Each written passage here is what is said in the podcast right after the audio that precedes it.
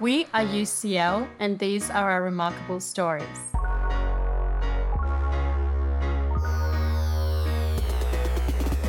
My name is Gia Lulich, and I work in the organizational development team at UCL.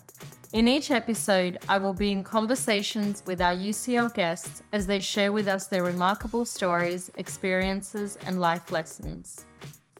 In today's episode, I'm so excited to speak to UCL student Lakaya Palmer about her journey to academia following her dyslexia diagnosis and overcoming the challenges to get to where she is today.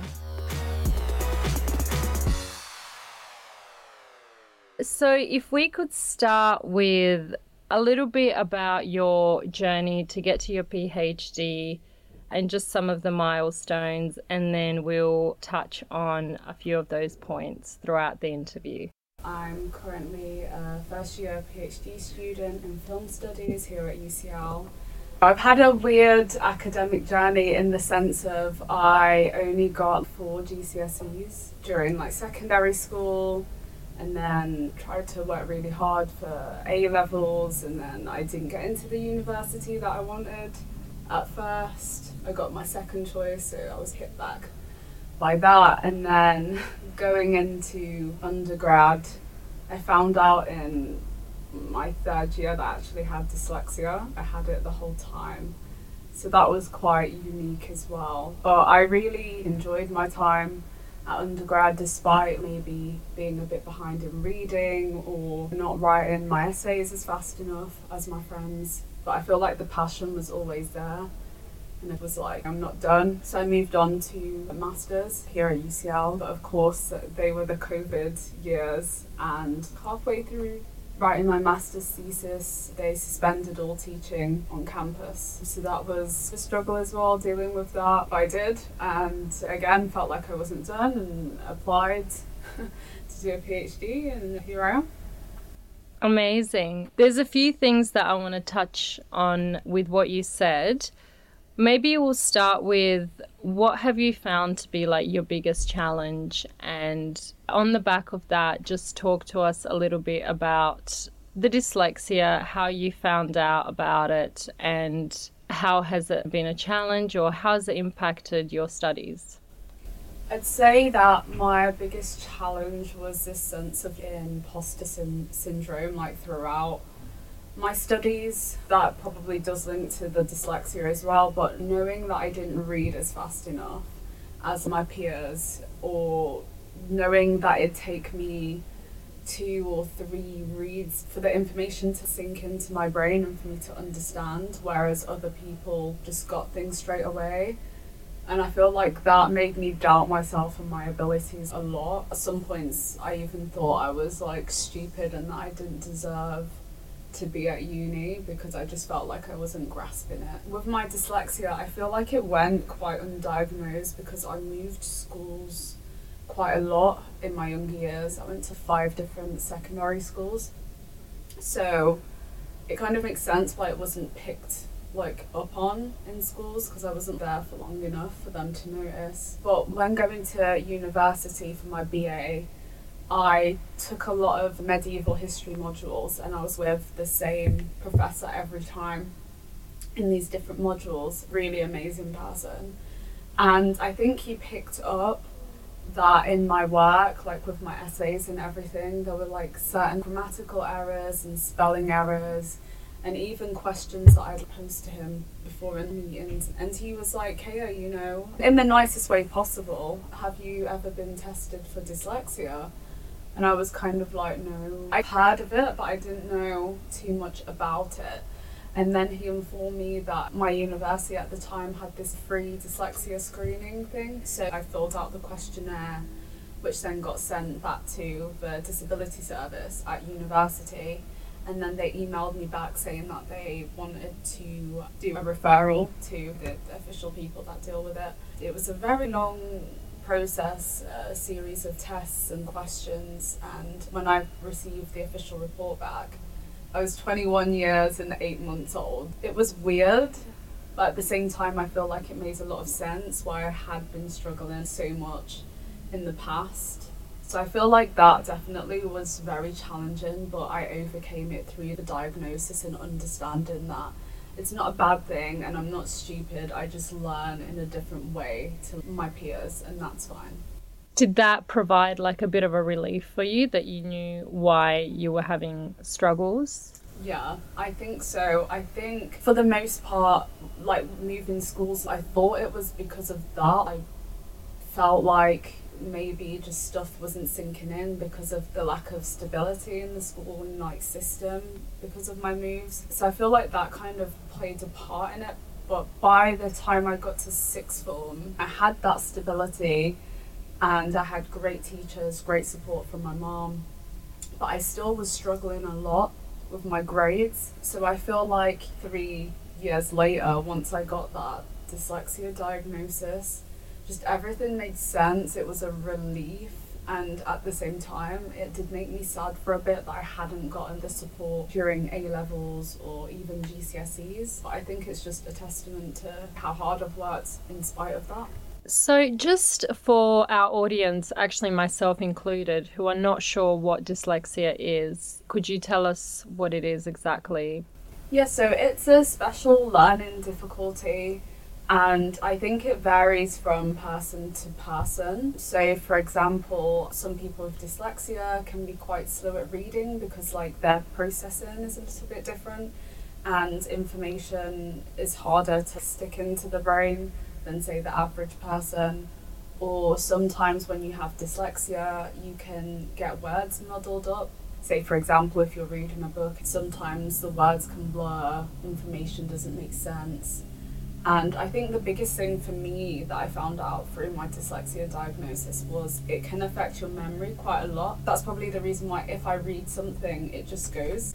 It differs from person to person. I think with mine, it's more like memory and processing things, as well as sometimes reading can be a little bit stressful which is ironic seeing as I'm doing a PhD and all I do is read. And you mentioned that you've moved quite a few schools. How has that impacted you, and do you think that kind of contributed to the imposter syndrome, or do you think that's had an effect on you overall in a positive or negative way? For the most part, it was quite stressful because I didn't have a group of friends even right? People in schools typically stay in like one secondary school and then they already have their friends and they've known each other since primary school. But moving schools, I didn't really have that a lot, so I feel like I struggled a lot with like friendships, even like the kind of social side of school. And I did really struggle with subjects. Maths was the bane of my existence because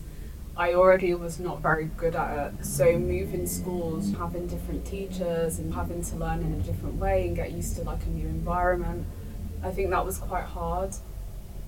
But for the subjects I was quite passionate about, history, English literature, I feel like that passion carried over from school to school. So, despite the new environment or new teachers or even new people around me, it was that kind of passion for the subject r- remained. And I think, in hindsight, looking back, at the time, I felt like moving schools had a negative effect on my education, but it's actually made me really resilient in hindsight, and it's made me know how to deal with being thrown into new environments and how to navigate those environments. And I think it had its pros and cons, but I wouldn't be the person I am today without those experiences.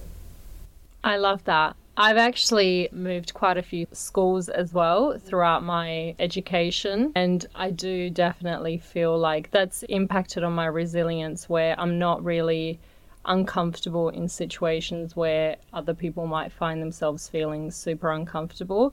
Talk to me a little bit about the imposter syndrome and like how that's impacted you because that's another one of those things where I think most people have it. What was your imposter syndrome about specifically and how did it impact you?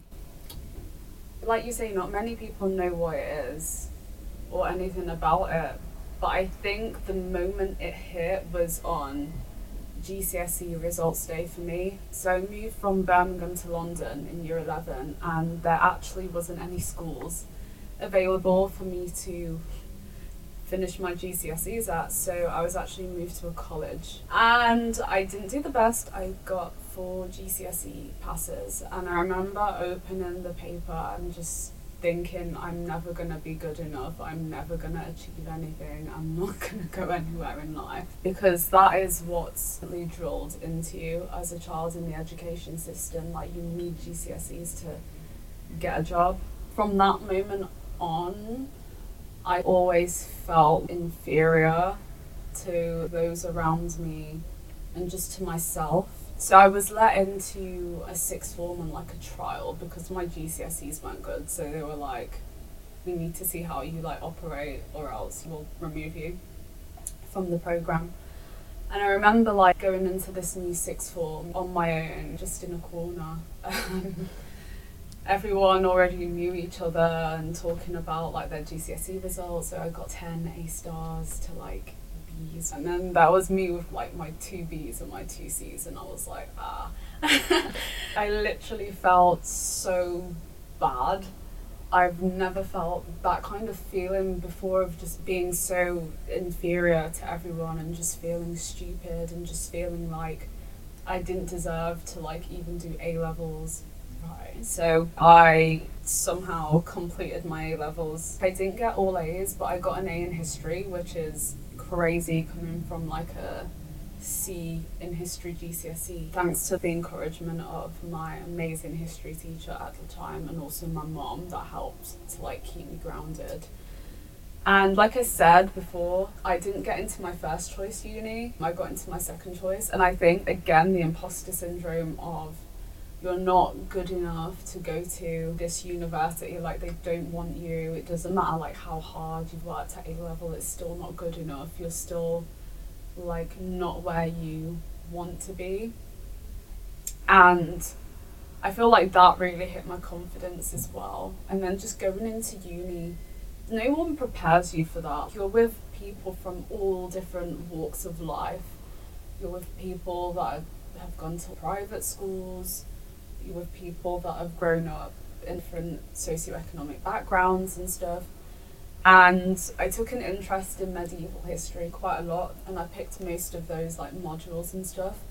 And for quite a few of the people in the courses, they'd already learned medieval history as an option in school and classics and things that I just had absolutely no idea about. So, again, that imposter syndrome of everyone in this room knows more than you do and you don't deserve to. So I just think it was like a continuous thing during undergrad, during masters, and weirdly as well, my PhD, I didn't get a lot of scholarship, and it got to August or something, and I was like, I'm not gonna get a scholarship again, like this feeling of not being good enough and no one wants me. And then when I actually did get a scholarship offer, I had imposter syndrome about that too. I was like, okay, maybe it was a mistake, or oh my god, the other scholars are going to be so much smarter than I am.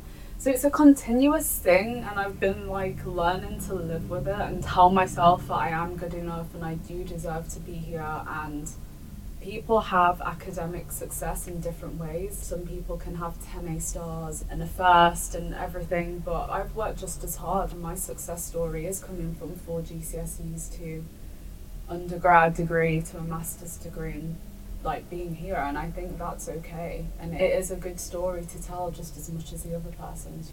Yeah, absolutely. I think it's inspiring the fact that a lot of people may have just quit there and said, there's other things that I can do, but you kind of persevered.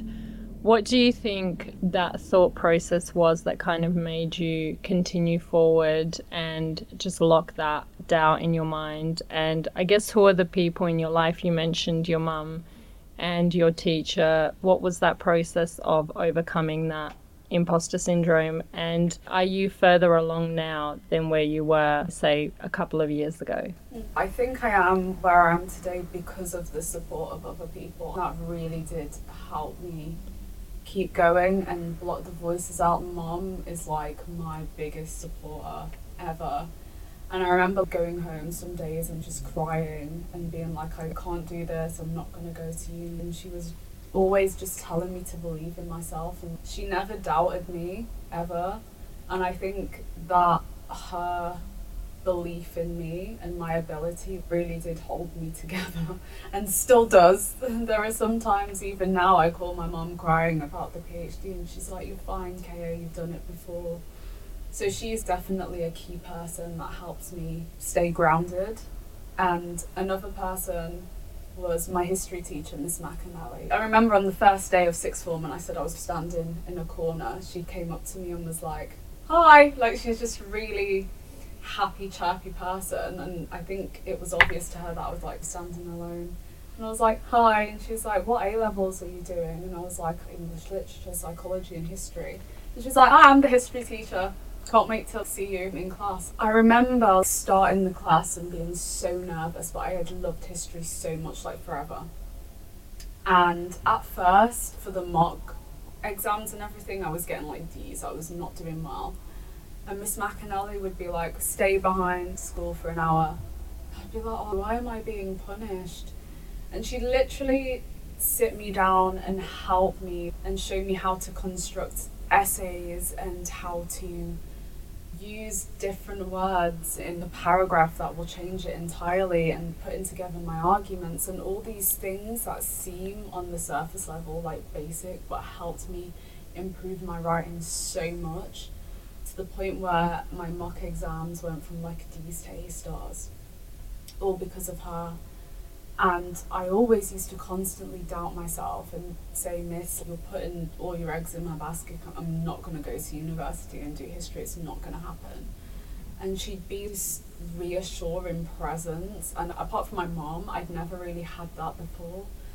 And she really did keep me going for like the two years, just being someone I could speak to, helping me grasp concepts helping me find ways of revising that worked for me.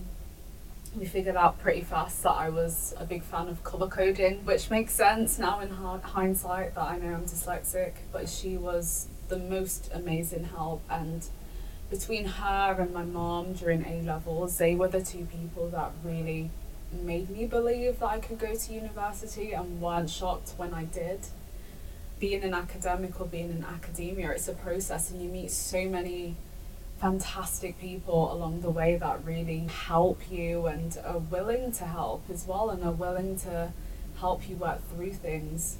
Just a few honourable mentions as well is Jennifer Wallace, Suzanne Cord, Ellen Durbin, Peter Denley, and Matt Jacobson, who really did help me during my time undergrad as well. That's amazing. It's like a very common thing as well. Even with all the guests that I've interviewed previously, there's a really common theme with teachers being a huge part of making people believe in themselves when they didn't really, or teaching them things. It just makes me think how important that role as a teacher is. And also, how important mentoring is generally. What advice would you give to our students who are maybe currently in that place at the moment where they feel like life and everything's like coming, you know? First thing is if you're getting like overwhelmed with it, take a break. Because I know that's something I was very guilty of was overworking myself to death right? Because I'm like, I'm not good enough, I need to work past 9 pm, 10 pm, like staying up to 3 am sometimes working on a project or an essay and it's not healthy. I think taking a break, taking a step away, whether that be for a couple of hours or if you need to take the rest of the day off, that's perfectly fine. So, stepping away, speaking to people that have your back, speaking to your support network, whether that be your parents, or your friends or a teacher that you trust or a lecturer that you trust. And just gaining their insight and advice can really help as well. And I'd say the last thing, even though it sounds cliche, is just mm. is just literally not giving up. Telling yourself every day when you wake up that you can do it, that you deserve to be here, that you're valid and you know you will get through it because I feel like the more you tell yourself that, the more you'll actually start to believe it. Definitely. So, today, when you look back at everything, what would you say you're most proud of? Graduating from my first degree, and my mom and my little sister were there, and just seeing how proud she was of me, it was very emotional time for me. And I'd say the second thing is getting PhD offers. I'm hoping to stay in academia. I'm hoping to become a lecturer one day, but also being that kind of influence as well, as I am a woman of colour. And I'm sure there are not many of them, especially here in the UK, and maybe inspiring someone that starts university and sees someone that looks like them or is from the same socio-economic background and them thinking if she can do it maybe one day I can too thinking back to what 16 year old me that was opening like four GCSE passes on results day would have never imagined actually doing a PhD to one day become a doctor. That's kind of insane. And even as I'm speaking, I can't wrap my head around it, to be honest. Like, really proud of myself, I guess.